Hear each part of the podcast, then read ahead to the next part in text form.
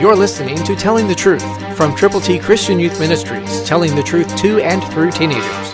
Here is Triple T founder and president George Dooms. Believe on the Lord Jesus Christ. Listen to what Ezra did when he followed God's guidance.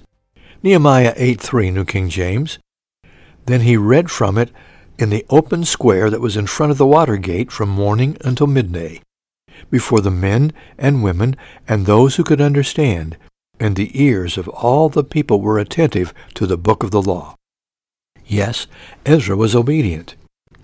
Are you being obedient to what God would have you to do? Are there people with whom you could share a challenge to go to those who don't know Christ and take the gospel, present God's plan of salvation, and watch people come to know the Lord? There is something you can do. Pray. Ask God to show you, to help you know, and to do His will. Read God's Word. I would challenge you today to read Romans chapter 12 and let God speak to you if you are indeed a believer. And then fellowship with other believers and determine how you together can reach more people with God's glorious gospel and then go. Take the gospel to people today. Somebody is waiting for you to tell them the truth. You have to make the determination. You have to make the decision. You have to decide you're going to go.